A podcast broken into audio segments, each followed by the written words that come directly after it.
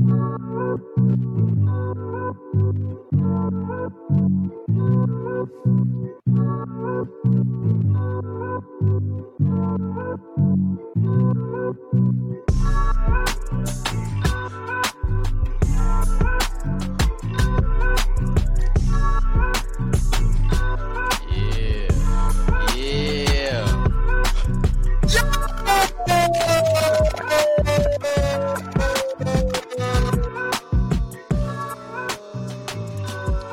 Easy on the mics, bro. Easy on the mics, man. My God, easy on the mics, No, no, no, no, no, no, let's go. It is I.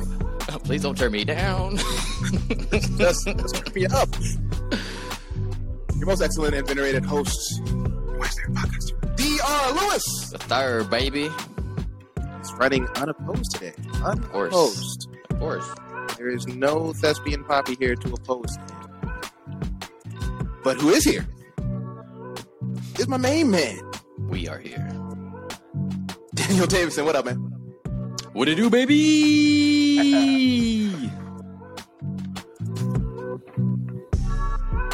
That's all you got. No, that's it. That's the entire intro for you today. Okay, you're a little, that's a, a little lazy. Not gonna more say you anything want? else? I don't You know. just go back you know, and- just go go back and listen to our other episodes, bro. What are you talking about? no, no, no, no. Usually there's banter.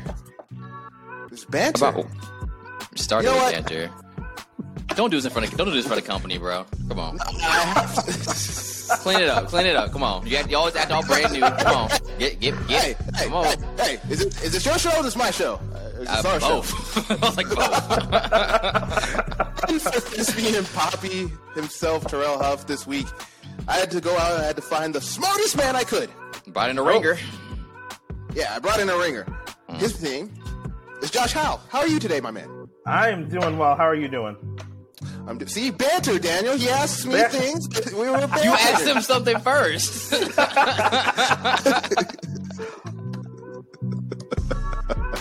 So my Josh God. Howe will be in today for for for, for Terrell Huff. He's out with the flu. Out with the flu. So, So we've been told. No flu game today, y'all. Josh, for, Josh, for whatever reason, does not believe him. that's fine. I, I I guess I believe him, and I guess that's all that matters. Well, I, I don't know. like Kyrie Irving and susceptible to conspiracy theories. yes, fake news. It's very, it's it's very topical. It's a very topical response. this is, of course, the show where we take one topic, one topic only, and distill it down into its purest form, its essence. Throw it into a little bowl, mix it up, give it back to you, the people. Now you go out, you're all uninformed and such and shit and whatever, and you're reckless because we can't control what you're doing with the information. Uh, You just yeah, like Kyrie Irving, you have no filter on what to do, no governor on what to do with this information, and so you're reckless with it. But we can't control that. We can just give you the information. Today's topic. somebody's biased. My God. Oh, now you want to banter? No.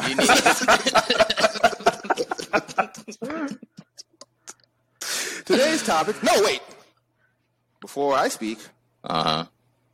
before Daniel speaks, Maybe. one man must speak. You got a recording back there? Awesome. that man is Josh Howe. Welcome to Josh Howe's first take, and who's it sponsored by Daniel? Oh my God! Sponsored by Cruise Wants Knockout Automotive. Step on smooth fry smoothie and a smile. Josh Howe, take it away. Take it away. Dude, dude, what? You, you give me no training. This is what we call this is what we call a setup. Yes, we set you up. You for want an fail, sir. introduction? What do you want? Give me some banner. Do something. This want one- an I'm, I'm, introduction? I'm dying here, I man. just- I'm dying. help the help. Fine. HBO, help a brother out. Like that's what I need to know. So normally, so, so normally when Terrell Huff is here, he just randomly will take off on a rant of his own devices, and so we turned it into a segment so that he Oh. would, you know, be able to speak first and freely, and he would Hmm. hopefully leave us alone furthermore from that point, which does not work. But since he is not here and you are in his Ah. spot, I send it Mm-hmm. to you to give us your first take on this situation. Uh, oh, on the Kyrie Irving Now go. situation. Just in- initial thoughts is what it is. Oh, just initial thought. Yeah. Yeah, going- again, again, little to no direction, but You here I am to back, to back up my man. you Like, yes. Just go on a just go on a rant. I'm like, uh, just, I mean, I can rant Just about Clarence Thomas. That's like, like, that. Like, if you want me to rant, that's who I want to rant about right now. If you want me to be I unhinged, mean, there is man. nothing. There is nothing in the bylaws that says you have to rant about Kyrie. Yeah, Irving. I see, guess I'm you big- could- I guess you could rant about Clarence Thomas if you would like. I don't know. yeah. But Generally, Puff does stay on topic. Yeah. Okay. No, I'll, I'll stay on topic. So just uh, uh, I'll just go ahead and begin then, since I was invited so graciously by you to begin. But um, I, I gotta say, I was I was pretty unsurprised when this happened. Um, Kyrie Irving. I made a joke about this earlier in the podcast. Kyrie Irving is a man who is known to like a good conspiracy theory from flat earther to anti-vax stance to posting Alex Jones videos. And so when you have somebody like that, it's not surprising when they fall prey to anti-Semitism, which is more appropriately thought of as a conspiracy theory as opposed to things like xenophobia and racism. Like it's it's different than those things. It's it's it's akin to those things, but it's different. It's very conspiratorial. And so when I saw this, I was disappointed, but I was unsurprised. It also ruined my enjoyment of the tire fire that are the Nets. Um, just, I mean, again, Daniel will know what I'm talking about this. So I, I, I'm, I'm at A&M for the second time, going on my 10th year there. And so I enjoy watching just a good tire fire, a team Mm, imploding, much like the Aggies are this year. And so Indeed. watching the Nets just implode. Um, the Nets are two and six, and the Aggies are three and five. That's how that's how good things are going right. So watching the Nets slowly implode over the last two years has been wonderful. It's just been enjoyable. And now this thing came out. It's like, oh well, now this isn't fun anymore. This is now now this is incredibly serious. And you've disappointed me, Kyrie. Um, and I guess I will say one other thing.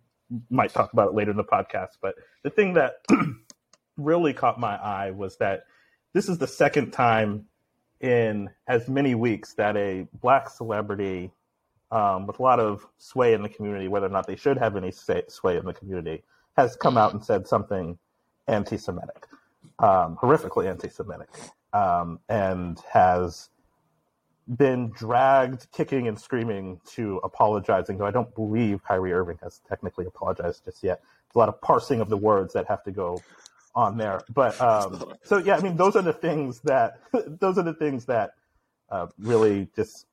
I decided, hey, Daniel, uh, sorry, Derek invited me on this podcast. Let me just dip my toe in on this very light and breezy topic. Yeah, yeah. I uh, I told I told Josh he had a standing invitation to come on with, with whatever podcast he wanted. He messaged me and told me he wanted to be in on this issue. uh, so a very fun first issue even- to be. in. You didn't even tell me you were doing a podcast. I said, hey, are you doing a podcast about Kyrie Irving? if not, let's, let's make another pod. and so, uh, unprompted and, uh, and unproduced because I'm terrible at my job. That was Josh Howe's first take. And who's it sponsored by? Daniel. Still sponsored by Chris Usmaz and the Knockout Automotive. Stop on by for a smooth ride smoothie and a smile. I feel like I'm in an episode. Uh, excuse me, an episode. I'm in the film Friday. I always have. I have Daniel, but I have no Terrell. I have Terrell, but no Daniel. You know, Ed's filling in, doing things. Josh is filling in, doing things. Why don't I ever have the two things that go together? Why is there milk and no cereal? I don't understand. Um. Anyway, that's Derek's first take, sponsored by no. Uh, today we're talking about Kyrie Irving, as uh, Josh so eloquently uh, put, uh, much smarter than than I can. And before we really dive into the nuts and bolts of all the things that are happening, we're going to kick it on over to Daniel because Daniel is going to give you the what for. Thank you, D. So, this past week, Kyrie Irving once again made news for all the wrong reasons. Nothing to do with basketball. Uh, so, he actually had shared on his Twitter account a link with no context to a film, a 2018 film titled Hebrews, uh, Hebrews to Negroes.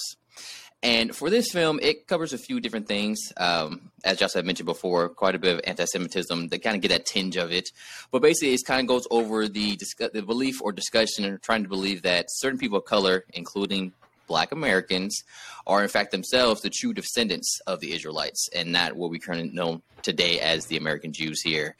Uh, so, right off the bat, this caused a lot of confusion a lot of outrage, as you can kind of imagine, uh, because posting such things without any type of context leads to certain questions being, you know, had, and a lot of people kind of go into their own type of ideas of what it really meant. And to compound it, when asked about about this, when people mentioned how the outrage was, you know, erupting because of what he has up there, for a little bit, Kyrie did refuse to take down the tweet, defending himself, saying that you know he won't be bullied, he's going to stand on what he believes, and that of course was causing more issues. Uh, eventually, he did delete the tweet. He took it down, um, and then that's kind of when all hell broke loose because he then started doing a few interviews. And in those interviews, he kind of gave his point of view, but really didn't do much to actually address a lot of the questions that people had in terms of what is your stance on anti-Semitism. You know, um, do you know that you are have hurt quite a few people with the post for that video? What is your belief actually about the video? What what is the point you're actually trying to make? And quite a few times he did quite a bit of deflecting, um, not really going really into truly what his beliefs are or the, the point of it, uh, but more the fact that he has the right to have beliefs in general. Um, when asked about, you know, does he feel that he harmed people, he didn't also kind of defend himself by saying, well, I didn't create the film, so why do I have any type of culpability for what the film is saying? I just shared a link to try to share, to try to spread some knowledge. So that's kind of what brings us to where we are right now in regards to the situation. Um, a lot of hurt going on out there, a lot of confusion, and a lot of it is kind of a lot of mismanagement, I would say as well, because of course he doesn't play for himself. He plays for the Brooklyn Nets, who's also part of the NBA. Um, and as such, he is a representative of both those organizations. And as of right now, there hadn't been too much pushback in terms of them either trying to punish him or suspend him um, that did change eventually, but up until that point, he kind of was getting carte blanche to kind of come and go as he pleased. Um, they did for a bit keep him from doing interviews to protect him from the media, and that kind of caused more issues as well. So at this time, they're kind of seeing, you know, how far can he really go? What does he really mean by this? Um, he does say that he does have a bit of support behind him for it too, but I think at the end of the day, people want to really fully understand what are your thoughts actually on anti-Semitism, and what is it you're really trying to prove? And up until now, Kyrie has been very defensive and not really hammered down actually on what it is he's trying to expound upon or trying to explain to people with this. Okay, and that was the uh, what for? Thank you, Daniel. Um, you know, in addition to to those things, uh, the Nets and Kyrie Irving and the, uh, the Anti Defamation League uh, sent out a joint uh, a joint press release, uh, basically stating that Kyrie was going to Kyrie and the Nets were each going to donate half a mil, and that Kyrie um, said things, as Daniel mentioned, that were adjacent to an apology. Um, they were in the circle. He was circling around an apology, but he never actually got around to the whole apology part. Um, and so, that if you would like to read his statement on that, um, he he basically said he did not mean to hurt people, um, and that he only wants to be a beacon of light um, is essentially the uh, paraphrasing and uh, big message of his statement. Um, it came out today that the Nets have also suspended him five games without pay, so it doesn't seem like this is the end of it. Um, there's, from my perspective, fellas, as we get into the meat of the discussion on this, seems to be two separate things that are really worthy of our time here. Um, there's a the anti-Semitic issue with Kyrie Irving. What does he mean by that? What how he handled the whole situation. But then there's also a larger uh, discussion to be had about how the NBA and the Nets handle this in the aftermath, and and if that you know also was you know handled correctly. Um, so we're gonna start as we always do with with Kyrie.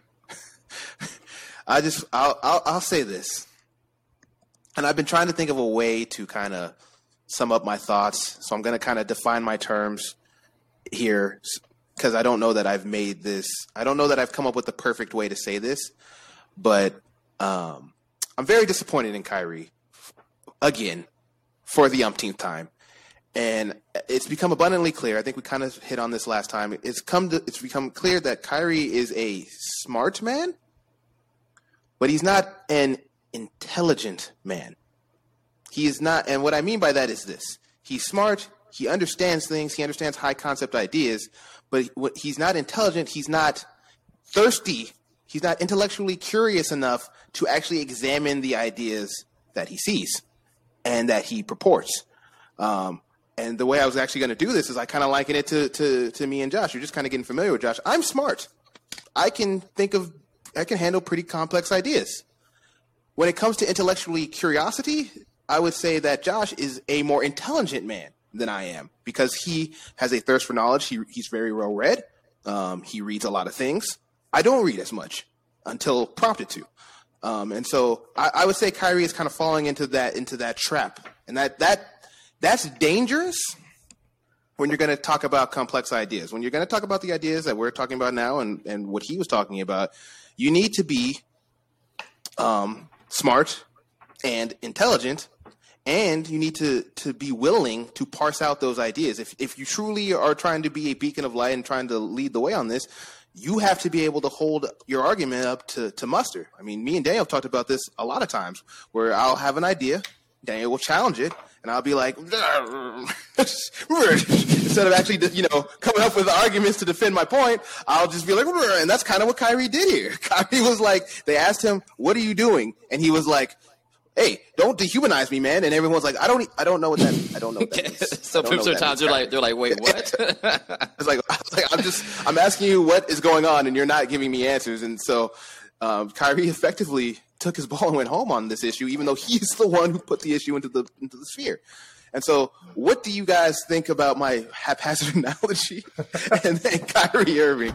Um, because that's kind of the way I've been seeing it. And, and, so, like, I realize smart and intelligent, they're kind of interchangeable, but that's why I defined it so y'all knew what I meant, because I know mm-hmm. that's not exactly, you know, how those words should be used.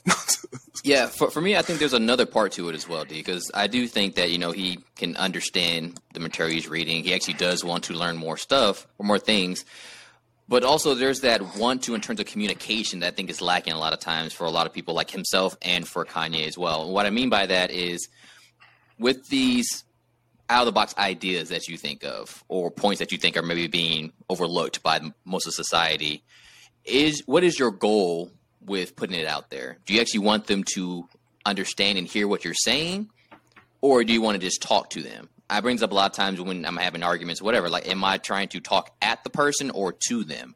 I think a lot of times Kyrie's just focused on talking at people and not really to them. Why there's a big distinction between that is because when you're trying to talk to somebody, they might not understand what you're saying the first time. But if your main goal is for them to understand what you're saying, you will then try different ways and different strategies, different avenues to kind of get your point across to them. Does it mean that they will agree with you? No. But your main focus is you don't want to be misunderstood in what you're trying to get across. I don't get that from Kyrie because time and time again, when he says these things, he kind of puts it out there and, like this video, no context whatsoever. It's like, okay, well, you see, this is going to be probably a big thing in terms of what you're trying to say, but no kind of explanation about what you like or don't like about this video. Um, he gets a chance to actually explain himself in the press conferences, multiple now, and he, all he does is deflect the questions for it. It's like that's your time and platform to say, okay, this is what I'm trying to get out there. This is my message. This is what's being overlooked. Is it that you feel that you know black people being disenfranchised because of Jewish people, or nothing to do Jewish people at all? But this is what our heritage should be, and because of something that happened in the past, this is why we're at in this current situation. None of that is coming from what he's saying. All we're really getting is that here's a video. Black people may at one point in time be the original Jews. Do with that what you want well, what we want to do is get mad at you. And now, for some reason, you're upset that we feel a type of way about it. So when you couple the lack of not really wanting to fully communicate with him also being emotional when he's getting challenged on his points, it's just a terrible mix. Because now he gets to the point to where he's just basically just trying to defend himself any means necessary and not really trying to accept any type of criticism for his points or even try to make points I think that are really where people can understand what he's trying to get across. So again, if you're trying to talk to somebody, your main thing is if someone says, "Oh, well, I feel like you're trying to say this," you're like, "Oh no, let me explain what that means." Not be like, "Oh, well, you can't put that on me. I'm a human being. Leave me alone." It's like, no, they're trying to react to what you put out there. And to say that I'm not promoting, I don't support, to go all into the semantics of things, you're just trying to talk around to get out of the argument to me. It's basically like, I just want you to put this out there and I want you to ask me anything. But then, you know, when things don't change or the way people have been treated, I'm going to get upset. Well, it's like if you're trying to actually enforce change, he said he wants to be a guiding light. How can you guide anybody or anything without actually leading them somewhere. You can't just post something out there and be like, okay, well, they're going to watch this video and then they'll, they'll guide themselves to the direct to the correct way and, and fix everything. In what world does that happen? And again, I don't know if he maybe doesn't see it, doesn't refuses to see it, doesn't really care about it. It's more interested in talking at somebody or at people or he just really feels from his years of being a celebrity in the spotlight, maybe jaded by the media or something like that. But for whatever reason, he has no interest in actually explaining himself. And until he does that, there's no way for him to get forward from this for now in the future for anything else he wants to do. And now he's in a real situation where actually could affect his career going forward um, in the NBA. Yeah, I think it, that's a good point. That's a good point, D, that I, I, I I was thinking about as well. You could tell he didn't have any interest, and that's what I kind of mean by intellectual curiosity. He didn't have any interest in the intellectual part of this this process, where he put something out there. Um, he wanted to bog it down in promotion. If you put something on your platform, unless you specifically repudiate it, you are promoting it that's how that that's how that works. I yeah. put things. He he came back at the reporter, and I was kind of surprised the reporter didn't just say yes. I was promoting yeah. my things. I yes, wanted yeah. to say that. I was like, yes. The answer is yes. I was confused why he didn't. He, the reporter didn't just shut that down immediately. He was like, yes, I put that on my platform because I was promoting it. and, right. and so he he got bogged down in that. But you could tell he had no interest in the intellectual discussion because he before they even really got into the questioning, he was like, well, I don't really trust big media conglomerates to mm-hmm. to have any like like that's not, and again, I've gone on this rant before. That's not how the media works. There isn't a cabal of media representatives who meet in a room, who give themselves their their, their platforms, and then we all dis- disseminate and go interview athletes and things. So I yeah. like you could tell he had no respect for. I mean, the entire time he was doing that interview, even his body posture, even his tone of voice, but I think more about the body posture. He was smirking the entire time, not sitting up straight, mm-hmm. had no respect for the people who are interviewing him and no respect for himself, just the realization that I've gotten myself into a situation, um, and whether or mm-hmm. not I am happy that I'm in this situation, um, whether or not I deserve to be in this situation. He didn't seem to have any self-preservation instincts, if you catch my drift, right? I mean, yeah. if he had if he had if he had tweeted that video, right, and come out later and apologized and said, "Hey, I'm an intellectually curious guy in my zeal, I posted some stuff that I didn't fact check and accidentally posted some anti-Semitic things. That's on me. Didn't mean anything by it. I'm going to take down the tweet. We wouldn't be having this podcast, and he'd be five hundred thousand dollars richer. And five games unsuspended and unsuspended, right? Like, mm-hmm. right. So if he had, if he had even just a a modicum of just self preservation instinct, he would have taken the situation he's in seriously. But I, you know, I want to go back to something that you said earlier, Derek, about the diff- difference between intellectual curiosity and being smart, right? And I think I, I, I take your point. I think he is more into, but I, I, I, kind of reverse it. I think he's more intellectually curious than he is smart. I don't know that he knows things. Um, just the number of times he has said something that is factually incorrect, I don't know that he hmm. knows things, and I don't know that he can process, uh, can like either has the talent or the skill or the discipline to process things in an order orderly, disciplined, functional way. Um, I'll give him some credit for being intellectually curious, um, but only in the sense that nobody turns on Hebrews to Hebrews to Negroes if you're not at least in some sense intellectually curious. But even that, I have to sort of sand that down. I have to sort of water that down because if you're intellectually curious, you're not only intellectually curious about information that benefits you, you're intellectually mm. curious as a general rule. So if he saw this documentary, didn't quite understand it, posted it up there, an intellectually curious person would also be curious about the feedback that they're getting about, like, hey, the, everyone, yep. including the Anti Defamation League, um, is, is, saying that what I posted is anti Semitic. Maybe I should learn something about anti Semitism. And he did the opposite. And I think this was that interview. It was in one of the interviews he's did. They all kind of run together because they're all kind of a mess. Um, he said, um, "I talk to all races, all cultures, all religions, and my response would be, it's not about edging your education. It's not about educating yourself on what Semitism is or what anti-Semitism is. Um, it's about you know history. And I think an intellectually curious person would be interested in what Semitism is and what anti-Semitism is." Yeah, I. This is kind of why I, even though it's a haphazard kind of argument, I wanted to bring it to y'all anyway because Yeah. I'm I'm trying to define how I how, why I'm disappointed in Kyrie, and some of that def, some of the reason I'm disappointed is because he is smart enough to know things, but he's mm. not curious enough to do the work. Like he's a, it's very much your friend who goes to YouTube and gets their opinions, and then that's their opinion, and then they don't like once challenged, they're like, well, no, but it was on YouTube, so that's that's a source. That's, I've cited my sources.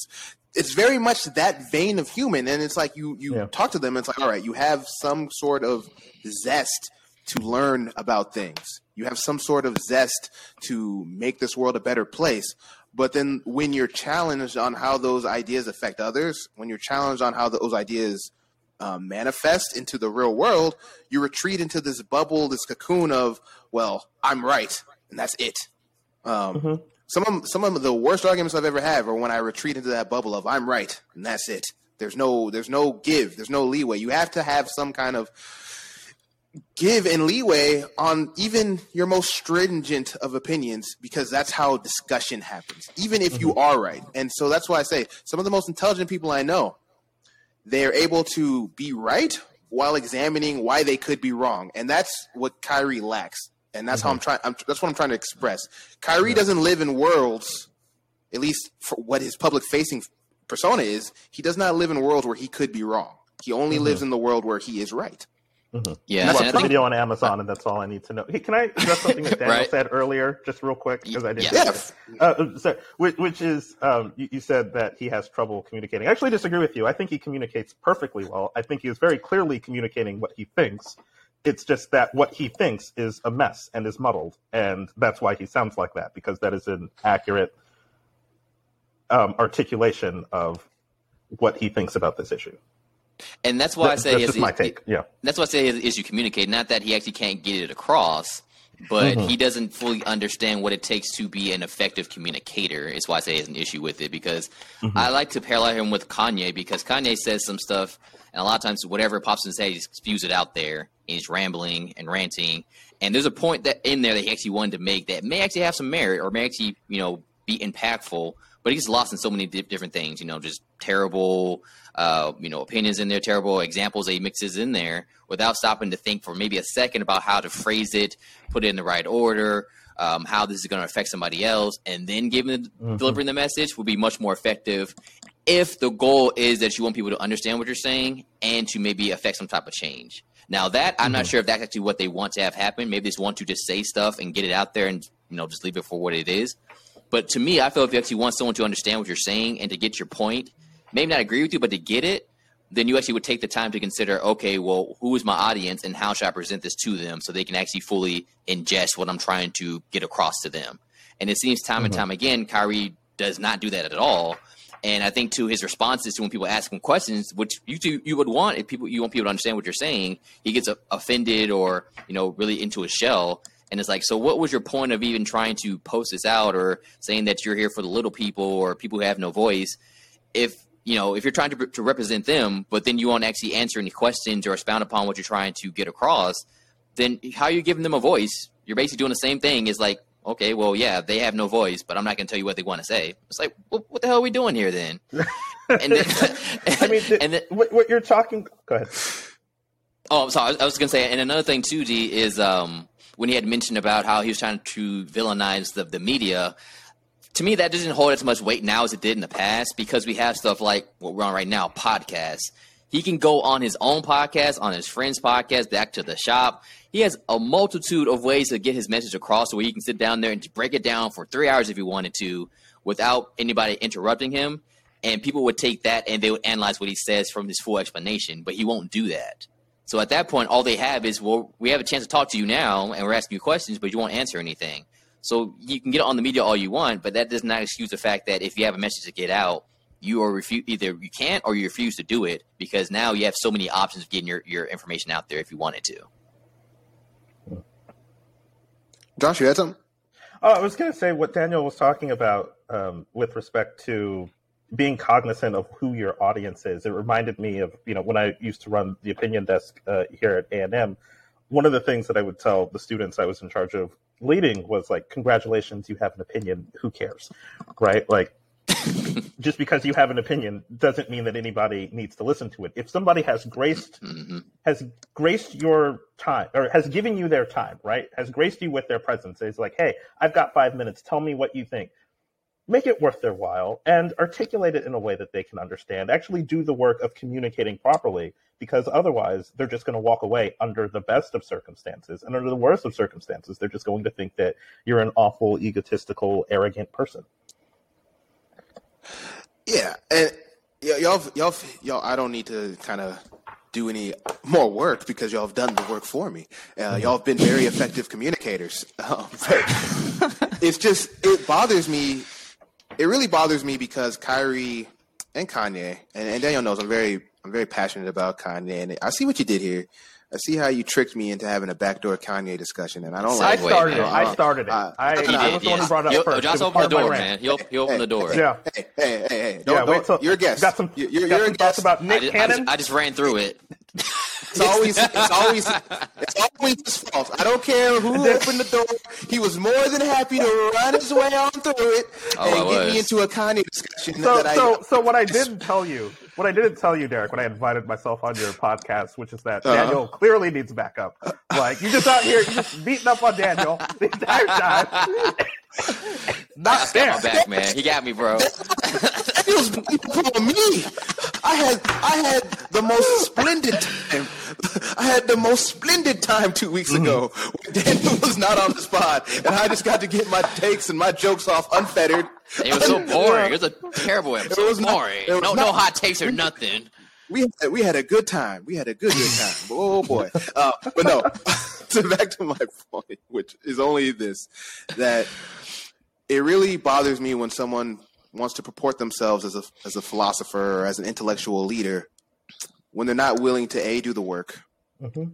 or b or not or b and b and b um, have the discourse necessary. Um, I know I, I kind of likened myself to it earlier when I said that sometimes I get mad and I take my ball and go home. But even then, I'm always willing to have the discourse. Sometimes the discourse is just very loud, as Daniel knows. the, discourse, the discourse turns into into yelling. I'm still having the discourse though. He is unwilling to engage. I mean, as y'all said, he's unwilling to engage. He's unwilling to do the work. And if you, if you're not, if you one of the, lacking one of those things would be bad, but lacking both is a travesty, especially when you purport yourself to be a thought leader and someone who's putting out ideas that need to be taken note of. Um, you have to do the work. So, transitioning a little bit uh, into what I think Josh kind of wants to talk about, it's definitely something I want to talk about as well, which is there's been a lot of black people saying some reckless stuff, and it's it's very it's very troubling. Um, obviously, we know, we know the trend: Nick Cannon, DeSean Jackson, uh, Kanye, Kyrie. It's it's become it's becoming a problem. And, I, I missed. I- I, missed DeSean Jackson. I didn't. I, I missed that one. What did he say? we did an we did an episode on that. Um, Oh, way to call me out. Go Thank back you. and, Okay. Yeah. So so so yeah. So go back and listen and come back to me on that. No. Um. I I I, I honestly. To be very truthful and very honest, I don't remember what DeSean Jackson said. I just know it was bad. Yeah. And so I'll, I'll look it up while I pose the question to y'all so that we, we can refresh their minds on that. If I can add a name to your list, if I can add a Uh-huh. name to your list quickly, she she wasn't in in sports, but um, it was Tamika Mallory who was part of the women's march, one of the organiz- organizers for the women's march in um, um, leading up to 2020, was ultimately ousted from that movement because of repeated anti-Semitic remarks oh, wow. and repeated a- um, accusations of anti-Semitism leading that organization. So. so culturally, what do you think is is bubbling up here? Where it seems to me that there is a section of black folks that we all, as we know, there's black people. Black thought is not a monolith. There are all sorts of different opinions, good and bad, within the community. Um, but there seems to be some tension, especially in the celebrity realm. Especially, it seems like between black people and, and Jewish people that has mm-hmm.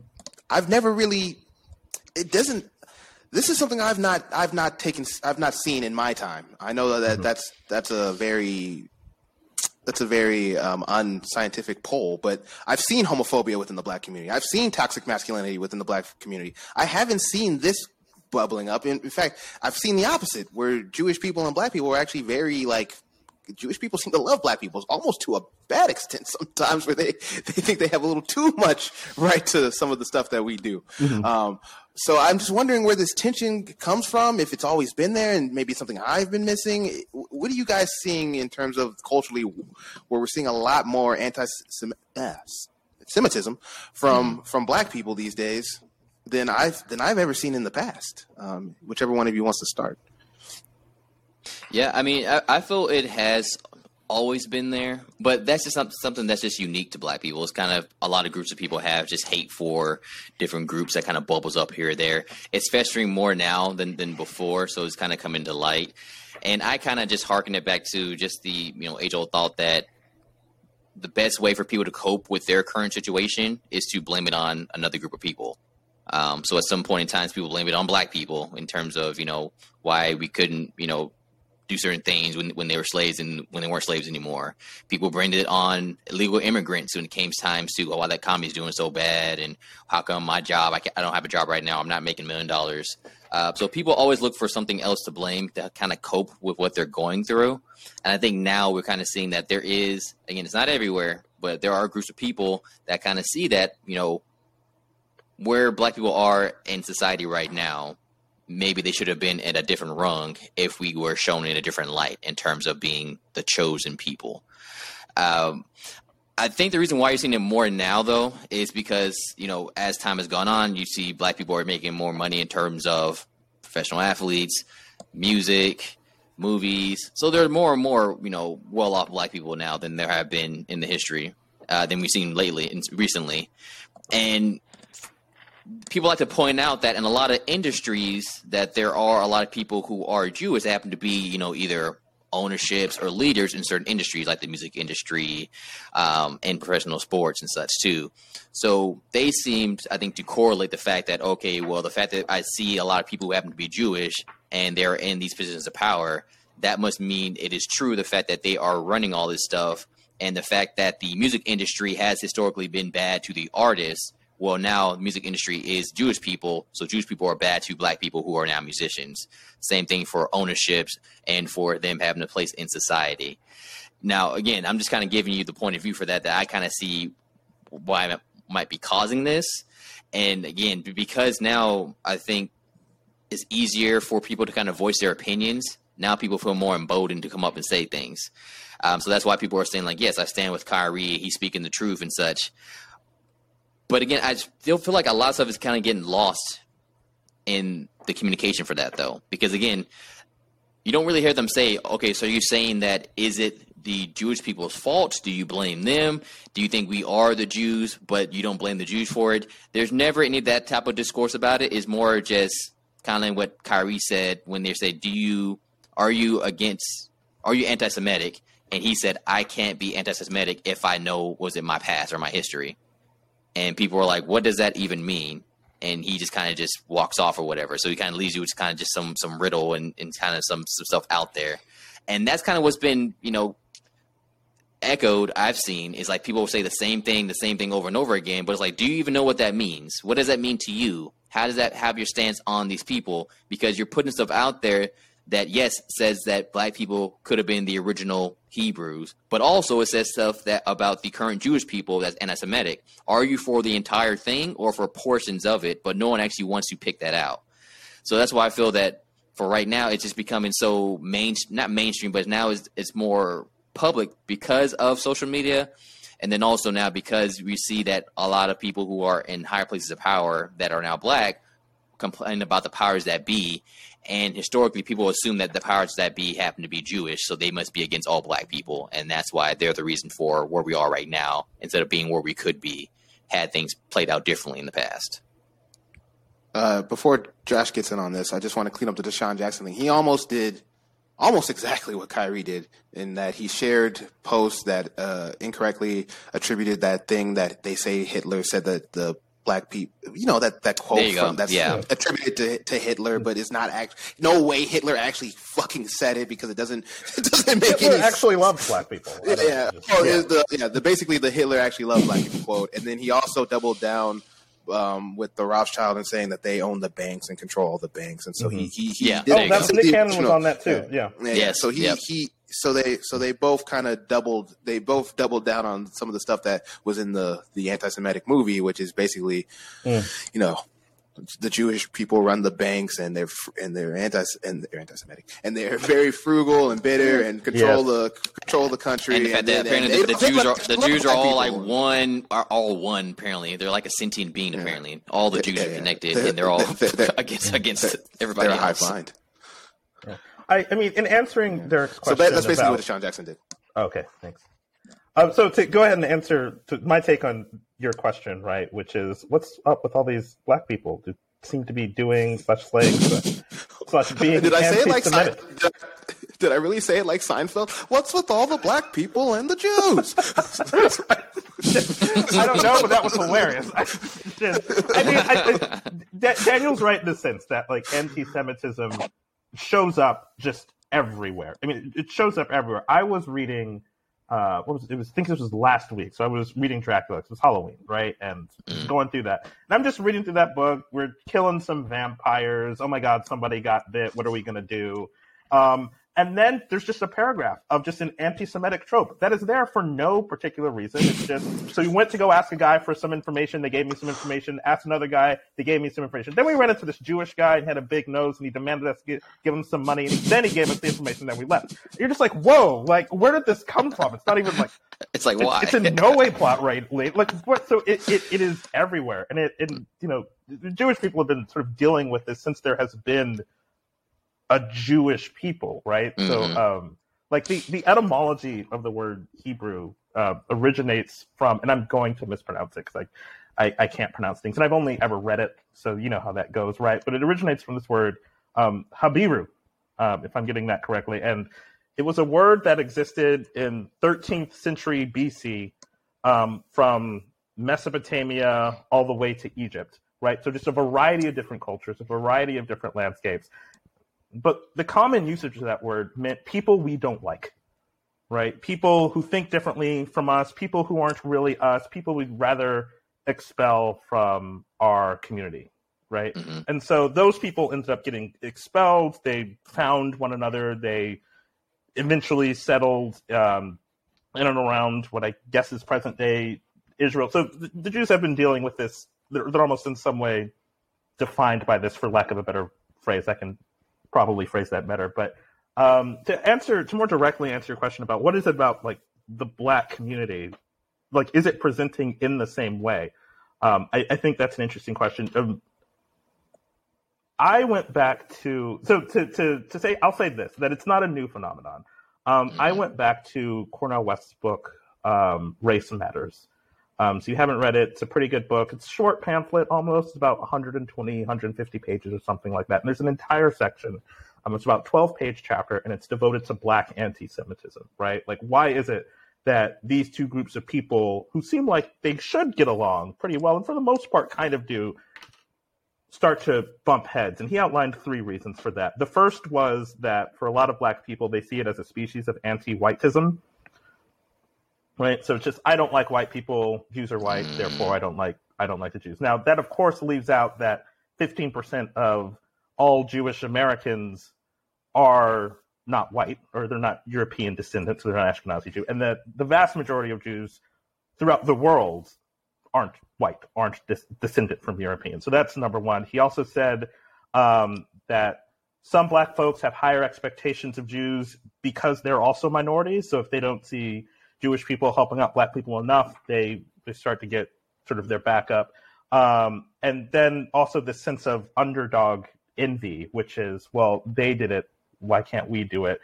Mm-hmm. I'm envious, therefore I hate hate them. But I, I think there's another thing here too, and Daniel touched on this, which is that this idea of that if your life isn't going well, you look for somebody to blame, and historically that has been the Jews. I mean, again, going back to 13th century BC, right? It's been the Jews um, for for everyone. But anti-Semitism is different than xenophobia, different than racism. In that xenophobia and racism, you're typically punching down, right? I want you to stay where you are because if you come to my level, you'll threaten me, right? Mm-hmm. Anti-Semitism is usually a form of punching up, right? Or they at least perceive themselves to be punching up, right? Mm-hmm. So it's not that these people down here are going to take what what I have. It's that these people up there who run everything are going to take what I have. And I think that the way that anti-Semitism spreads and what Black people have been through historically, culturally, it, it it can sometimes be a marriage made in hell, which is that black people have been through a lot. Black people have suffered through quite a lot of actual conspiracies. And I think that that can sometimes lead to not being able to tell the difference between somebody's actually hurting you and, oh, no, actually, you've dipped into anti Semitism. Mm-hmm. I told y'all I went out and I found the smartest person I could. I, told you he's a, he's a ringer. I told you. told you that. No, um, yeah, that was very well stated, very well put. Mm-hmm. Um, and it's just, I'm just, I know that this is just an obvious take. This is mm-hmm. just the most obvious take, but I'm just kind of sick of it. Mm-hmm. I'm just kind of sick of all the. Uh, not, and this isn't a call for, for, for unity per se in, in the conventional sense. Where I'm just like, oh, everybody just get along, but it's just like I just it's annoying, and in some of the ways, it's kind of what Josh touched on. Ironically, with we see the Jewish people not helping out enough, so we get mad at them. It's kind of I feel that way about Black people a lot of times, mm-hmm. especially when it comes to homophobia, because when it comes even when it comes to anti-Semitism, mm-hmm. when it comes to transphobia, it's like you should fucking know better. You've mm-hmm. been there. You've mm-hmm. seen the tribulations. You know what you know what it feels like to be oppressed. Mm-hmm. And it just it it bugs me. It bugs me to no end. And I'm just like, stop. Read a book. and, let's have some actual discussions that will, like Daniel said, let's have some actual discussions that will move the um, the, the the plot forward. I was I was thinking of this the other day. I was like, is this somehow a, a little bit of an off, offshoot of the Black Jesus thing, where like, yeah, Jesus was was black, and we have Black Jesus in our home. it's like, is it, like like there is a real discussion to be had about about the the Europeanification of Jesus. But that doesn't start with, oh, well, the Jews stole your culture. And then like, there's a real discussion you could have here if you yes, want to be read up on it and you want to actually discuss about what the complexion of people and how this is morphed over time and, and things of that nature. Mm-hmm. But it doesn't it doesn't start with the Jews own the bank and they've stolen your culture yeah. and, and, and, all sorts of conspiracy conspiratorial nonsense. It's it's it's mm-hmm. dumb. It's unnecessary. As Josh pointed out, there's actually quite a bit of Jews who are the complexion that you quote unquote think they should be. And it's like so it's like do the damn work. Jesus and, was probably black and Jewish. Like that's probably both. like there's a there's a there's a non-zero probability that that was that that's what he was. But it's it was, it was funny though. It got me thinking. I was like, is this some kind of like offshoot of like, because like we just we kind of black people make jokes about oh well Jesus is actually black, and it's not necessarily a joke because it's kind of true, but it's mm-hmm. also like, did it lead to some of this thinking, or is this something different? Um, I kind of sounded a little Pollyannish earlier when I said, "Have black people always not gotten along with the Jews?" It's not necessarily what I meant, but you guys, you guys actually got to the heart of what I was actually trying to ask, despite my silly, despite my silly, my silly framing, which was, "Oh, haven't we? Didn't we used to get along perfectly?" Which is not what I meant to suggest. now I will say this: for every comment I've seen about Kyrie trying to stand with Kyrie, I do see like three or four saying like, "Bro, what are you even talking about?" It's like, mm-hmm. "No, we don't agree with that," or "No, you're kind of wild and stuff." So. Mm-hmm. Obviously, there's a pocket that exists, and now it's kind of getting a little bit more light than usual. But I can I'm pretty confident saying that the the vast majority of African Americans don't feel the same way that Kyrie does in terms of blaming the Jews and saying that you know and being anti-Semitic. So that is something that's good. It's good to see, but even still, that pocket is a little bit concerning. But I think that's kind of with everything. There's going to be a group of people that have their own beliefs on certain things. It would just be nice if they actually would maybe stand on it and actually break down kind of what it is that they're having an issue with and what it is for, for real, and not just that you know we are the Jews, but what does that even mean to you, and what does that mean for the people that we call Jews today? And do you in fact hate these people, or you have no problem with them? For some reason, that's never you know being expounded upon, and that is what creates a lot of confusion, anger, hurt. Um, so maybe that'll happen one day. Probably not. Um, but until then, you know, it, it's kind of just what's what's really going on, and it's, it's gonna be hard to really understand where they're coming from without any type of explanation from their part. So we will dive right into the last section, I think, of what we kind of need to talk about today, and that is the NBA. Big business, baby. Big business. Yes. Uh, uh, Daniel's already in rare form. Uh, Almighty dollar. and how the how the Brooklyn Nets handled this because it was and the and the NBA Players Association. I, forgot, mm-hmm. I forgot to, to, to include them earlier because it was weird, man. it was it was absolutely weird, and I'm I'm not certain what was going on because it's not like they haven't dealt with these issues before. Um, Kobe Bryant said something homophobic on the court. He was fined. He you know, reprimanded publicly. We know the Donald Sterling thing. We know the, the, the Robert Sarver thing. You know, reprimanded publicly. But for whatever reason, the Brooklyn Nets and Adam Silver could not, and the NBA Players Association could not bring themselves to fully publicly reprimand Kyrie Irving on this issue for a very long time. And mm-hmm. so initially, the uh, NBA uh, and the NBAPA put out a statement saying that they condemn all hate speech, but did not specifically name Kyrie by name in that statement. So it was like, what are you really talking about here? Are you talking about Kyrie, or are you just, you know, is this was just a good day to say you hate hate? Happy coincidence. Yeah, hate, is, hate is wrong, y'all. All right. at the NBA play at the NBA office, and you know the, how these tweets get written, which is they get written like months beforehand, right? And so it was just like in the queue. yes, number 27. Run that, run that. yeah, yeah. That was a scheduled tweet. It just fired off. Oh, well. and then basically Sean Marks kind of became the public facing figure on this, in which he was like, uh, yeah, we just got to learn more. And um, Kyrie has a point of view, and I'm sure that point of view makes sense. But we won't be talking about that point of view today. and Kyrie will not be made available to the media any longer. Mm-hmm. Um, I was going to say this earlier, Josh, because you were you were kind of it might have been Dan who said this, but you, you were like. People were kind of hoping Kyrie would, or it was Josh who said that people were kind of hoping that Kyrie would just be like, "Oops, I accidentally posted something anti-Semitic." Did and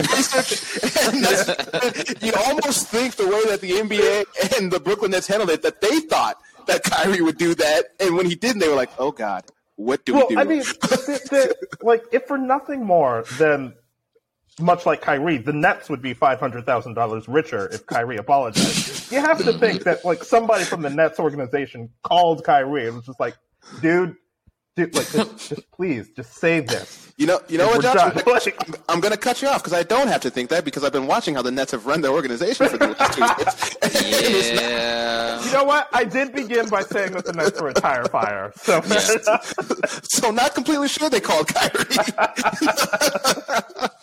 But but but in a, like in all seriousness, why do we think? Because they've handled it that way. There's really no reason to go back and talk about that specifically. But why do we mm-hmm. think the NBA was so hesitant uh, even up until basically today. Well, even to this point, to this moment, the NBA has not done anything to distance themselves from Kyrie Irving. The yes. Nets finally kind of have, and Kyrie kind of has, but the NBA still, to this very moment, has not done anything to really say, "Hey, what Kyrie did was wrong, bad Kyrie." Um, why do we think that is? So I think it's the same for the Nets and the NBA. More for the NBA than the Nets. What I'm about to say. Um, I wrecked my brain about why this could be. It's so bad for business. Why would you just kind of just let this go and not just kind of distance yourself from them? But we say time and time again, the NBA is a player-driven league, and mm-hmm. Kyrie Irving is a star, borderline superstar within the league. He's been that way for years already, many seasons in the league he's also beloved by many players within the league. He says crazy things, but the players do love him as a person, maybe not his beliefs, but him as a person. So my thought is they don't want to fully go ahead and alienate him from the league because the other players will see how they treated him, even though he's saying something that may be outlandish and crazy. They'll see how you treated one of our brethren, one of our stars that we actually hold to high esteem because of him being such a great basketball player, maybe a good guy too. I don't know. I don't know him personally, but that's going to have reverberation throughout the league going forward for them. Um, for the Nets specifically, they're trying to do whatever they can to salvage this season because they know that, hey, man, we've traded, we've gone all in on this, and we have come up with, you know, it's a crapshoot right now. We have no picks. We have to do something to at least be decent to kind of keep our fans here. The fans are leaving and everything. We're trying to salvage everything. That's what that's that's the mode they're on right now. So I can kind of see why they're doing it. Doesn't make sense to me. I think the kind of I think maybe distance stuff may actually help them in the long run, but that that's neither here or there. But for the NBA themselves, though, they're having to kind of take a step back and let it slow play to see how he's going to kind of work himself out of it or how it develops. Because if from the get go they bring the hammer down on him, I don't see people like LeBron James or other people you know in this league having taken too kindly to that. Now they could say, okay, well we're doing this because of what he said, but there's other things that are going to be talked upon this year and in the future. Again, you know stuff like gay rights, uh, Black Lives Matter, other things you can think of, maybe you know women empowerment that players speak on all the time now. Now a lot of players have their own podcasts and stuff, and now they're going to say, okay, well. I speak my mind all the time as well. Should I expect now that if you don't agree with what I'm saying, that now you're going to just basically throw me to the wolves and not protect me? So that's why I'm saying I can see them why they were hesitant to do it. But as is normally the case when it comes to a lot of these leagues, once the public outcry got so loud, now it kind of outweighed their fear of okay, now we're going to alienate them because now they can see okay, well hopefully, hopefully y'all can see that everybody else is really pissed too. So now we feel empowered to say okay, now we're going to be the heroes and put the hammer down. But I really think it is way too late in, in this stage of, of, the, of the game. But you know, it, it so, is what it so, is. so, So, D, I know you're not endorsing that that opinion necessarily, but wouldn't isn't there a clear line between some of the opinions you have on a podcast and anti-Semitic behavior? Like, isn't like like similar to like homophobia and racism? Like, aren't we? Aren't, isn't there a clear line that Kyrie has crossed that should give them barrier to people who want to say, well, if I'm on a podcast and I talk about Black Lives Matter, it's like, well, no, buddy, that's not anti-Semitic, that's not homophobic, that's not transphobic. Like, don't they have? Wouldn't you think that they would have cover from their perspective? Is what I'm no, asking. Not necessarily your perspective. the only reason why, because he's been talking around it, he hasn't for sure said that I am anti-Semitic. He's saying that I'm sharing clips and giving points of view in terms of how I believe for my people, for black people. And I feel, he didn't say what I feel, but these things kind of show how I feel how black people have been disenfranchised and the true history of black people. He has been talking around how that actually affects or how that actually correlates with actual, you know, with Jewish people and how he feels about them, how black people should feel about them and their position in this whole thing. Because he's been so vague right now, I think he could have the argument saying that, you know, you're going to come down on me for sharing my point of view without me actually for sure saying that I do support, you know, uh, anti Semitism. And that's why I think it's a little bit sticky and why they had to let it play out a little bit more. So the same way that, you know, Draymond, LeBron, or whatever could talk about how they feel about how black people have been treated because of whatever, you know, just white America, police, all that they wouldn't want at that point in time when that discussion was happening to come down immediately because like oh you're you are talking against the police. Well that means that we're against that. They have to let that play out to kind of see what what you're saying. You know you do have your own opinion. The, the NBA may think differently but we want to support our players because they're the forefront and have their own ideas and be inclusive. So I think that's the mindset they were kind of going with but it got out of hand because I'm sure they also thought the Nets might do a little bit more than what they did which was nothing so now they were forced to kind of play their hand and kind of get more into it than probably they would hope would have liked to do. Josh, yeah, I think your thoughts. Um, I think with respect to the NBA Player Association, that might be slightly different than the Nets or the NBA, and that's only because um, Kyrie has a high level position in that association. He's a vice president of some sort, um, and so I. Sus- yeah, you, you beat me to it. I was going to say I, he's still somehow, some way, yeah, the vice president of Players Association. Of the, so the, players, suspect, the players picker, right? That, I'm just saying, yes, that's I think support. so. Mm-hmm. Yeah, so Sorry, I, I, I didn't suspect, mean to cut you off. No, no, that's fine. That's fine. So I suspect, at least within the halls of the NBA's Players Association, that there may be some internal politics going there, going on there. I don't know that, Um, and that doesn't make the way that they handled it any better, but I suspect that, that that's what's going on. Um, and then just to echo Daniel, NBA is it's a star driven league, right? So having one of your stars being seen as anti Semitic, just one of your stars, right? It not only hurts Kyrie, it hurts the Nets, and by extension, it hurts the the NBA, even the legacy of the NBA, right? Um, mm-hmm. You know, you just you think of Kyrie hitting that shot with the Cavaliers. That's just it, it's it's an amazing moment, and forever we will think about that man. Um, if, if the NBA suspend which which they have, or I guess the Nets have. But if some organization stamps on him, right, and says anti-Semitic, right, all of those moments get tainted in a way mm-hmm. that I don't think the NBA or the Nets really want to see. Um, and you know, D- Derek, I, I mean, I take your point about does the NBA have cover to, or does the NBA or the Nets have cover to suspend? Kyrie Irving for anti-Semitic. Isn't this clearly like wherever the line is on acceptable speech, right? Mm-hmm. This is clearly over the line, right? Like we don't have to figure out exactly where the line is to know that what Kyrie said was clearly over the line. But I, I think that's giving these organizations far too much credit. Like the thing about it, it, just is right. Like the thing about capitalism, and I'm a capitalist, right? So like I, but um, oh God, not two of you. Yep, yeah. yep, yep, yep, yep but so the thing about capitalism, right, though, is is it's it's unprincipled, right? Other than making more money, so it's it's indifferent to sexist to things like sexism or racism or anti-Semitism. If being sexist or anti-Semitic will make them money, they'll do it. Um, if be if not being sexist or not being anti-Semitic or not being racist will make them money, they'll also do that. And I think what we've seen play out in real time is that unprincipled behavior of organizations like the Nets or the NBA, just these capitalist organizations to be like, which, how is this going to affect us? We, don't really like it, us as individuals have principles about, you know, this is wrong. But mm. as an organization, as people who have share, uh, as people um, who run an organization where there are shareholders and we are legally mandated to maximize the amount of money that their shareholders get, right? We have to watch and see how this plays out. I believe Adam Silver's Jewish. Is that correct? Yes. mm Yeah, he knows. Like, the dude knows. Right? He, knows exactly that. Like, he saw that tweet. he's like, I know exactly what this is. Like, I don't have to double check with anybody. Yeah. Right? But because of his position at, uh, with the NBA, he, he is hamstrung by what he can or can't do. Um, and, and so I think our discomfort with the way that this is playing out it, with excuse me, our discomfort with the way that this has played out over the last what is it five six days at this point? It seems like it's mm-hmm. been a mm-hmm. year.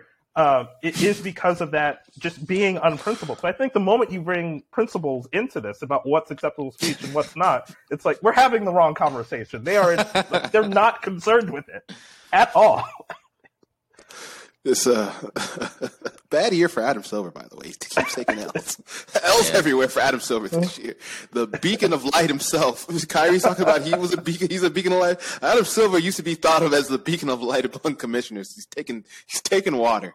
He's taking mm-hmm. water. Um, I don't I don't know how you fools keep calling yourselves capitalism and then keep talking about how unprincipled capitalism is. How do you how do y'all square this? Ah, because when uh, when run correctly, it, it, can be, it can be pure. yeah. So, so uh, Winston Churchill once said that democracy was the worst form of politics except for all the other ones, and capitalism is the worst form of economics except for all of the other ones. That's how I square that circle. Fair enough. Fair enough. Two capitalists. I hate you. I hate you both. No. it's ironic.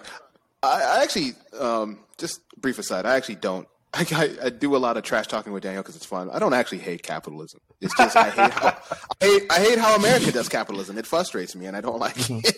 I don't I don't like all the. Uh, well, the, I think I what it is, the I don't, I don't like all the addendums that they've put to cap. yeah. So a lot of times people say that American is America is just straight capitalism, but it's like obviously there's stuff in place that it doesn't function that way anymore. So there are stuff to where so you know, I, but, and I, I recognize just that, so I wanted straight business and such. It's actually there are a lot of stuff on the side going on that makes it quite unfair in regards to the market. They don't let the market play out. The market is definitely messed with quite a bit all the time, so it can't yeah. be completely Yeah, yeah. capitalism at that if, point. if people let the market play out the way it should be, uh, like I, I, I genuinely think that black people would be a lot better off than we are now because there's a Well, entrepreneurial spirit in the black community that often gets squashed yes. because of I mean, the stuff that Dan that- was talking about. that and we had a lot of stuff when capitalism was just you know unfettered, and then they took it all. they Yeah, were they just like, y'all can't have it. Yeah. Remember So- that time they just bombed a city out of nowhere? Like that was just, like everything was Just like, going wrong, yeah. and they just bombed the city, and it's like, okay, I guess we're done here. Like that. Yeah, every time black people decide they want to participate in capitalism, suddenly we're not so capitalist anymore. so I just wanted to make that clear. I give you all a lot of, I give Daniel and now you a lot of shit about capitalism, but I don't actually, mm-hmm. don't actually have necessarily a problem with it. It's just fun to hate on America. Honestly, that's really what it comes down to. It's just really fun to hate on America. It's getting easier and easier by the day. Um, yeah, it, it, that it let's is. reconvene on Wednesday and see how that plays out. Uh, so I want to admit something very, very quickly, which is that um, when I asked the question to Daniel about don't they have cover, that is actually almost verbatim the exact question that Dan Le Batard asked on his podcast about this very issue. Oh, And I want to say this: y'all answered it much better than I think they answered it when Dan posed the question. So uh, you know, I guess I run with a, a better crew than Dan Le Batard does. Yeah, let's go. Yeah, open your third eye, bro. Um, any uh, last thoughts on the NBA, the NBA PA, Kyrie Irving, black people, Jewish people? So I don't know if y'all saw this. Another, another article came out because you know we all saw the article recently today about how he was suspended for the five games without pay. So apparently the ADL the ADL says that they can't, with a good conscience, accept his five thousand dollar five thousand dollar donation. So they have rejected that the money that he wanted to donate to him. So Oh, really? They're taking a stand in terms of saying like, yeah, thanks but no thanks in terms of his donation. um, Oh, they, to- do to they the see it as? Do they see it as he's being anti-Semitic and he's just trying to give himself cover? Yeah, at this point, they're basically saying that it, it, it doesn't seem like an actual apology. Just like, hey, take my money and leave me alone type of thing. So they're like, okay, well, I- Mhm. we're, we're good on that then. You know, we don't need your Well, money that- that yeah. much to just take it just I respect that. I respect you that. seem better. That's also crazy because that seems to suggest that because they're they they they they were stamped. It was it was them, the Nets, Kyrie, and the ADL statement. But it seems like they didn't know what was in the statement if they're rejecting the money that was in the statement. I Well, I, mean, think because I he read said that stuff since that came out, though. Yeah, Well, I know, but the, his his terrible apology is in the statement, so that kind of tells me that they didn't know he was going to give a bad apology in the statement. He's given interviews after the apology, though, from the statement. Is what I'm Oh, saying. has he? he's, Has he yes, talked? he's spoken. Yeah, Yes, he yes. um today Oh, he wow, had mi- another one. I think after practice or something, or I think it was practice. yeah, or it was something like during that. He practice. actually Hold went on, I into a little my bit more. here. Uh, oh, oh, Um, Jesus! so somebody I, I asked didn't know I him- was for this Yeah, so, so somebody asked him. I mean, I got this from the I got this from the Rich Eisen show, so I didn't see this unfiltered. But somebody asked, eh, but they they were playing the audio for it, and somebody asked Kyrie, "Were you apologizing or were you not apologizing when you said you know what you said?" And he said, Kyrie responded, "I didn't mean to cause any harm. I'm not the one who made a documentary." Um, somebody asked. Uh, what are some of the things in the documentary that you don't believe are true? He said, I think some of the criticism of the Jewish faith, faith in the community for sure. Some points made in there that were unfortunate. And then somebody just Unfortunate. point Yes, there you asked go. him, "Do you have any anti-Semitic beliefs?" And instead of giving a one-syllable answer, which is just oh, no, no, Yeah. He said again, That's- and he said it it. in that sort of frustrating, that frustrated, condescending voice that Kyrie has. He says um, again, "I'm going to repeat. I don't know how the label becomes justified because you ask me the same questions over and over again, but this is not going to turn around into a spin around cycle of questions upon questions. I told you guys how I felt. I respect all walks of life and embrace all walks of life. That's where I sit." Somebody fo- followed back somebody responded, I think what people want to hear is a yes or a no. And he said, I can't be anti Semitic if I know where I come from. Yes, there you go. Thank you. That's that's what I was talking about for that. Yeah. Okay, I I'm not gonna lie. I did not know they actually let that man speak again. They should have Mm-hmm. just kept that man under wraps for a week. they had already pulled his his media availability. They might as well have just kept going. Um, I believe That- at that- one point, because there was also a rumor out there that because you know they had like a meeting right between um, Adam Silver, the ADL, and it's supposed to have been Kyrie Irving. I think the Nets front office as well. But I believe it was confirmed, or he mentioned that they're like, okay, did you actually go to the meeting? He actually had sent a proxy in instead to that meeting. Yeah. He didn't go in person. I think he said like his mom and maybe like his or maybe his dad and his stepmom or some some part of his family sent in his stead to that meeting that they had with the ADL to go over the things he said and how it impacted him and how you know maybe he might have understood how it affected people. So yes, he also didn't go to the meeting either. So I'm guessing that probably started their thoughts on this, but then I'm sure his latest interview probably sealed the deal. But okay, mm-hmm. well, screw this guy. He's he's not really serious about saying and, and showing I, remorse or I saying didn't that. know you that, Daniel.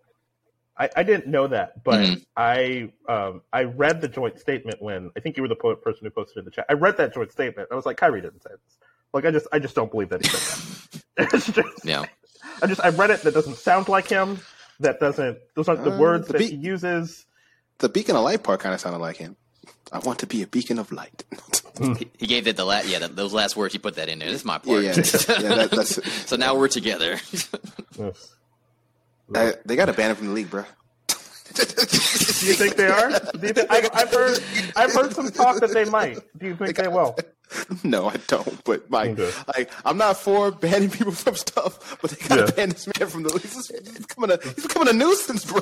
Te- teams are are teams just are too cons- desperate, Derek. They're too desperate, right? So I could see him mm-hmm. getting suspended for a little bit for this year, maybe some more games, and you would think, okay, well his contract is over after this year. He's going to be a free agent, so maybe no one will pick him up, bro. The Lakers I are was going to be gonna at say, his I think house that's more likely. No, the Lakers are going to be knocking on his door saying, "Hey, LeBron James Mm-hmm. is aging by the minute. We're trying to salvage something. We have no picks, so Kyrie, come over here." And don't say anything to the media, and we'll get a championship, and people will forgive you because you're a winner, or something like that. You know how the league goes, man. People Yeah. are dying for that W. They're a slave to the W. And Yeah. outside of murdering somebody or raping somebody, you know what I'm saying, on video, something like that, people will still try to say, oh, well, he didn't say actually that, so we'll give another shot to try to redeem himself type of mm-hmm. thing. So I don't see him actually getting ever getting that type of ban unless he changes his stance and actually says, yes, I am anti Semitic, then okay, well, that, that that's the end of it. But yeah. well, yeah. Here's the question. Here's the question: Is is Ime Udoka going to take over the Nets? That's what- oh God. Yes, he is, and, and they're going to start a reality show as soon as he starts working on there. It's going to be the most amazing doc in the history of all docs. Yes, they've already signed it up, billion dollar deal, and let's see how it plays out, man. You know what I'm saying? Oh God, I I had almost forgotten about that piece. The whole, hey man, you committed you, you committed workplace sexual harassment over here, but hey, that's over there. That's over here. just, Did it come out? I, I know this isn't the topic of this podcast. Did it come out that it was officially sexual harassment, or was I it? did- mm, no, it did not. No, nah, no. it's not. I, I'm I just, still heard consent. yeah. I, I think for the Nets, their out is yes, you cheated on your wife, but that's really none of our business. And you didn't. And it, as long as you weren't actively like harassing anybody at the organization, we have no qualms about bringing you over here. I, I um. There is. Tell me that. Tell me that's not the conversation. that's exactly having the conversation. That's the, exactly con- that's, the, that's the conversation. conversation. That's the conversation. that's, that's for sure the conversation. They, and, they're, and they're doing their due diligence, which is waiting a long Waiting. time, so that waiting a couple of days so that you'll think they did due diligence. There's no due diligence. They, they hired man, that man two days ago. if y'all wouldn't have tripped, if y'all wouldn't have tripped when they said it initially, he would be on this team today. But y'all had to have a whole fuss about, oh, it's too early. So like, all right, give him a few days, and then we'll then we'll announce the hiring. That's what I'm saying. they're, do- They- they're doing it. Yeah, they're, they're doing this for y'all because y'all are tripping. due diligence. We got to make sure that the uh, because I'm sure the Celtics are giving them all the information that they could. All the tea, they've asked for. yes, oh, everything. Yeah. Um, there, he, he's not. I don't think he's been. I don't think there's been anyone any news on if it was consensual or not. But there was in the immediate aftermath some discrepancy on if it was consensual or not at, at a certain Yep. point. So definitely, need. so it's definitely not the greatest thing to signal to your female employees that you Oh, yeah. bringing men down. But I, I don't expect them to care about that. That's that's that's not how the NBA works, as I've learned. That's not how. occasions That's today. not how corporate America works. Yeah, yeah. If I'm not. a, I'm not. if you're I wasn't hiring a single- CEO, not how you can come help academia out some money. It's not how. I wasn't. Yep, yeah, actually, yeah, I wasn't that's, that's, saying that's, this, uh, was a, I wasn't. I wasn't saying this is a uniquely NBA problem. I was just talking about the problem that's right in front of you guys. Not, I wasn't. I wasn't trying to report the NBA. yeah, I feel. I was like, get in line, man. Get in line. Bro. Yeah, no, no. it's just today more than anything, the NBA has been at the forefront of we do not care about female employees. It's a bad. It's a bad year for the NBA caring about female employees. What is or happening? Maybe, maybe it's finally come to light. So maybe it had to happen. You know what I'm saying? If, if if they're being like we're the golden child of all sports leagues and we're the best, you know, in terms of uh, taking care of everybody, but it's like, well, is that really the case? Maybe it's not the case. Now we're actually seeing that. So maybe actual change can happen now that be... people are aware of what's going on. You're you're right, D. This isn't this isn't what's been happening. What's come out to, or what's come to light over the last few months and this uh, last week or so isn't new. It's been happening. It's yeah. just crazy that it's all coming to a head at once. Not crazy because yeah. this has been this has been building, so it's not like this is out of nowhere. But it's just like it's a bad, bad couple of months for the NBA. Somebody oh, somebody yeah. had to be the beacon of truth and light, and it just turned out it wasn't Kyrie. yes. yes. well played, sir. um, it, it's time. That, well, I don't have Terrell Huff. Derek, would you say it's time or it's not time for the oh, greatest okay. segment in the history of segments? It's Derek's time, going crazy. Oh Lord. You could you should have done with Josh, man. He wouldn't know what's going on. It would have been an amazing bit. I have no I, idea what's already, going on. I already did that. Like... To, yeah, See, exactly. Yeah, yeah. I, I, already did that to him earlier, so I didn't want to do it to him again. um, it's time for Is This Your King? Does anyone want to rant about a problem, about a person who is causing problems in society? That's what the segment is about, Josh. Basically, we are asking, is this person your king? Why is Josh getting your Why is Josh getting your C game in producing, bro? In terms of getting him ready for it. honestly, honestly y'all, y'all don't know. No, no, no. What y'all don't know is y'all always get my C game. It's just that I'm always mediocre. That, that that's the key. that's my secret cap. I'm always mediocre. um, it's just that y'all have been doing the pod so long. There's really no extra producing that's needed, and today they needed extra produce and I forgot. I forgot to do it. so I'm explaining things on the fly. Um, but basically, it's a we we rant about someone who sucks. That's basically what the segment is. Um, mm. So we can start the Kanye West Anyone? talk. Get another another another three hours in this oh. mug, man. No, no, no, no. Because I have one. oh, I, ooh, oh, you oh you do have one. Okay. Maybe that's for yeah, yeah, yeah. I have one. No, maybe that's for another day. But like, and it and it's not Kanye West. Elon fucking Musk. Ooh, oh, okay. okay. That's interesting. What the hell are you doing over there with the bird, with the, with the tweeter? What is happening over there in that company? We got this man wants you to pay eight dollars so you could be verified on his on his social media network, which that's not the purpose of verification. The purpose of verification is so that people will not be fooled by fake news, by people pretending to be the outlets that are reporting on news. That is the purpose of verification. So why would you want people to have to pay eight dollars to do that? Because that clearly kind of hasn't worked. In place? Twitter, that clearly hasn't worked. Josh, let, let, let, let him cook. He can uh, let, let him cook. Josh, let him cook. I'm sorry. I'm sorry. I'm sorry. Please go. Please go. now you ruined it. The segment's over. I'm sorry. sorry. My, my flow. Messed up my flow. my flow. No. Ruined my groove. Elon Musk paid what, like forty-four billion dollars? Forty-four, the B, and, and now he wants to charge us eight dollars when this man was roaming around Twitter before talking about free speech, free speech, bringing back free speech. but now he's asking us to pay eight dollars for free speech. This man has literally put a price on the First Amendment. What is going on in America? What is going on on social media? Twitter was already a hellscape, but now Elon Musk, Elon Musk, Elon Musk has made it. I don't know what's below a hellscape. Is there anything below a hellscape? I, I think that was the bottom. That's just but the now bottom. he's somehow, yeah. yeah, he's somehow he's gone below a hellscape, and I, I don't know. Thoughts on Elon Musk? I'm done. I'm, I'm out. I'm tired. He ruined my. I, I, woke up to um, somebody sending me a tweet, and it said. Um, I don't want to make a broad generalization, but you have to admit it's at least interesting that everyone who likes Elon Musk is the biggest loser you've ever met. I, I really did just just start this so we could shit on Elon Musk because I find him like the most overrated human on earth. Like, why does he have? Why does he have two hundred and fifty billion dollars? Or I guess it's less now, but like, why? Yeah.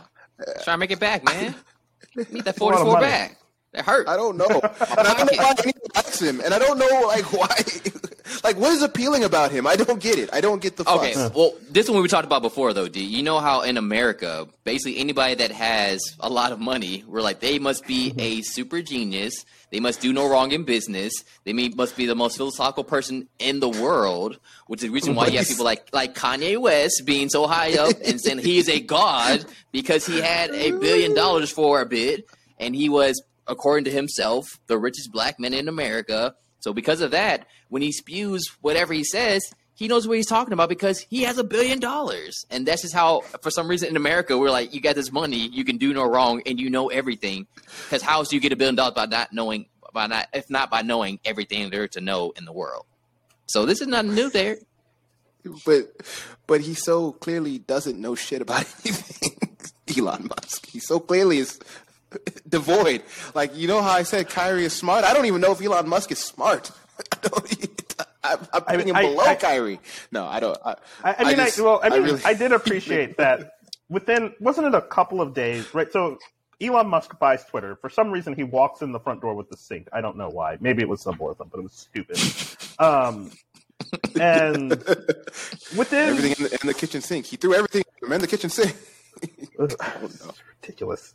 Um, kid has a dumb name too.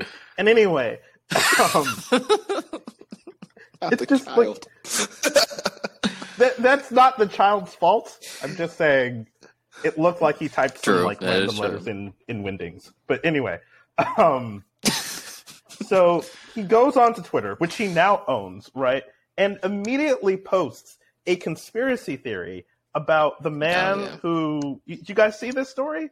Right, the the Mhm. man who um, hit Paul Pelosi with a hammer, right? It was like, no, that wasn't actually a break-in. That was actually a was it a male prostitute? I think that Yeah, Paul they- something like that. Pelosi had ordered, and then Yes. things went south and got hit with a got hit with a Mhm. hammer. You know, as as happens. Free speech. yes. Yeah. As is wont And, and it's. I, in fairness to Elon Musk, he took it down. But I was just like, did you not think about this for like a hot second? Like this, this seems ridiculous. he, he he got in a back and forth with AOC yesterday because AOC mm-hmm. was like, he was like, "You're trying to make us pay eight dollars. It's, it's ludicrous," and he was like, "Oh, it's ludicrous, huh? Well, here's this sweater that you put on your campaign website, and it's fifty five dollars. So maybe you're ludicrous." And then everyone under the post was like, "That's because it's made with union labor, and they have to actually pay for things. So, so that's why it's fifty five dollars. But here's your made from China bullshit. That is Yeah. also here's your Tesla sweater, and it's sixty five dollars, and it's made in China, Holmes. So, so he got roasted for that. Except for, of course, the bootlicker, not bootlickers, because he doesn't have power. Except for the people who like like Elon Musk who were below it, like "Uh, that wasn't his point. point, and I was like, no, that was his point. He got served. so it's, it's it was amazing. I fell down an Elon Musk uh, Twitter rabbit hole, but I somehow didn't. Well, because he deleted it already. I didn't come across his nonsense with Paul Pelosi. So I, I will say this though about him charging the fee.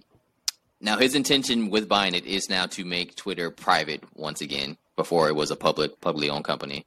So as with private companies, they can pretty much do what they want in terms of charging for their services. Same thing like Netflix and Hulu and such. They they increase their prices, you know, like clockwork every year, and people are upset, but that's their right to do it. So the way I see it is he's seeing that a lot of people are making money off of Twitter and he wants to be able to make get a piece of that, which a lot of people want to monetize their platform that they're on. So same thing like you know for Instagram and all that kind of stuff, to where you can make money by advertisements and stuff. So now Instagram's like, okay, well you're making so much money, how do we get a piece of that to make us even more profitable? Because you're using our platform to make you money. We should be the middleman because we are the middleman, so we need want our cut. So that's essentially what he's trying to do is get his cut for everybody that's going to be verified. He's assuming that for people that are like are in media and stuff, like, oh, get your company to pay for your subscription to to Twitter to get you verified and, and yada yada yada. Um, I guess his concerns in regards to people putting out false information. He's probably actually happy about that because that means people will post even more on Twitter because of false information, and go back and forth, back and forth, back and forth. So I think to him, he's kind of seeing in a mindset like we talked about before with the whole capitalist mindset of, hey, what can go on to make me the most money? Well, outrage on Twitter will get people on there talking, and if I can charge them for being verified on there, because you, you don't have to pay to be on Twitter, of course, just to be verified. But a lot of people want to be verified for their followers or just to get some information out there. So he's saying like, yeah, if you can get out there and say that you're verified and have people, you know, follow you and get clout because of that, I should get a cut of that. And I can't really fault him for that per se, but at that point, I was hoping since you're charging, maybe the vetting process will be even more extensive because they're paying for it now. I would hope that's the case. Because like, there's a lot of bots out there now. So I'm like, all right, well, cool. There's bots out there now and fake stuff going on. So now that they're paying for it, hopefully they're paying now for quality vetting in terms of what's going on. But if that's not the case, then okay, well, now you're just charging for something that's the same thing as before. So there's not there's no added value to it, you know. I'm also curious because I believe Twitter went to this verification system because they got they got sued. I believe the courts made them go to this verification system. Um, I mm. have to look that up. That was reckless. Of, that was reckless of me. I was kind of hoping one of you would back me up because you knew the exact. yeah, we mentioned. I was like, mm, that'd be a really good point. Like, I don't know that one. so we're gonna stop. We're gonna we're gonna cut that. yeah, we're gonna yeah. cut that. I, honestly, honestly, I don't use Twitter a lot anymore, and I kind of hope it dies, but then I kind of don't hope it dies because people need it, and it's it's weird. It's a it, social media is a weird place, but he's already making money off of us, Daniel. We're, we're creating content for his thing to exist. Without us, it doesn't exist. He just has a bird with a fucking logo and but no wants, tweets. But he wants more money, though. And me, yeah. and money, and, and me, and me, and money. And money. If you just to just it, go on YouTube, I'm sure there's a clip. Uh, Ernest plays basketball. Um, he was in a limousine. This oh, woman was go, trying to. You, you're gonna plug it, nice. I'm, I'm, gonna explain it. He was playing basketball. Ernest apparently was this dope ass basketball player, but then yeah. like the corrupt, I forget, I haven't seen the movie in a long time, but like the corrupt owner or something was trying to get Ernest off his game or whatever. So she he sent she sent he sent in this love interest, and she was evil as hell, and she was mm. talking about how Ernest could have her and Ernest could also have money. And she said, me and money, and me and money, and me. And she said it three times. And Ernest, let me tell you, he chose her and he chose money. And he got kind of evil for a little bit there. So Ernest plays basketball. Um, if you haven't seen it, a classic film starring the late great um, I forgot uh, Jim Varney. So anyway, I've kept Josh long enough with this. I, so, just, so, when you were when you just I'll leave you with this. So when yeah. you were plugging yeah.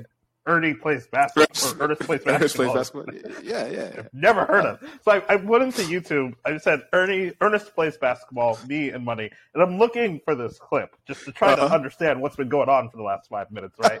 Uh, and I, yeah, yeah. I, I, don't know. You guys were doing a skit, and I was just like, cool. Like, yeah, yeah, we were doing a bit. Yeah. yeah. And I, I'm scrolling down, and I just see this nine minute long YouTube video, and it's called Ernie Johnson being black compilation. And I'm just like, I don't know what this is. I, I, I, this could either be the worst thing that has ever been on, put on the internet or the best thing. I don't know. It's only, but I'll be watching it once the podcast yes. is over. Yes. it's the internet. And, That's how it works. And, and Derek, you're right um, in terms of what you're mentioning before. Before they had verification, there was actually a lot of lawsuits against Twitter um, because people were like, "Oh, people were using my handle and either making fun of stuff I did or kind of posing mm. to be mm. me, damaging my image and likeness. So as a way mm-hmm. to combat that and to encourage people to get on Twitter, they the then CEO rolled out the verification process. Say, okay, now you have to check, so they know for sure that's you to help you, you know, protect yourself and people not to worry about the trolls. So yeah, what you're saying is is is true. Uh, they had a lot of lawsuits, yeah. so they're trying to avoid that. Mm. Yeah, Daniel yeah. researched something far more important to this podcast than I did. I, hyped, I hyped you up as like the smartest person I could find, but Daniel and you were actually listening about to me and money. Well, I guess it's not important for Daniel to research that because he watched it with me. We, he watched that with me yeah. live, so he didn't need to research it.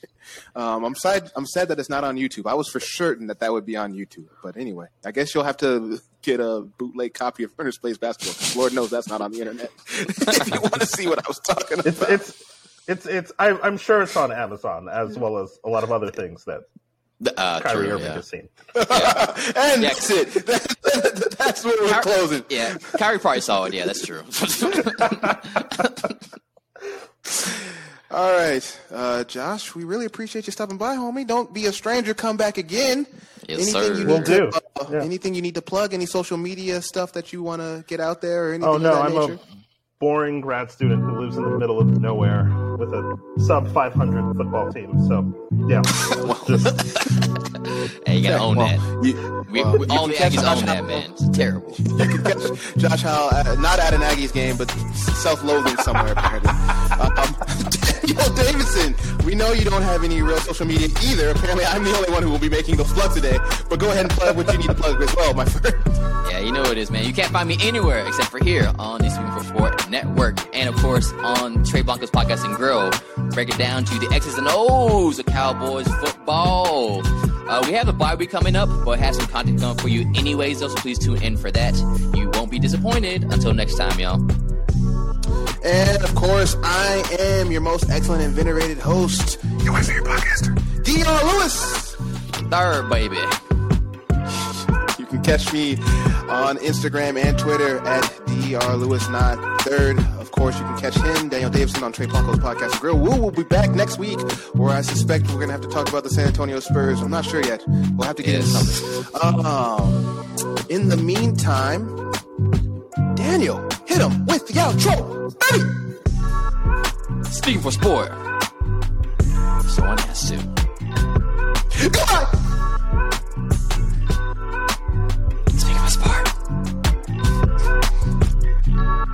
Yeah. Yeah.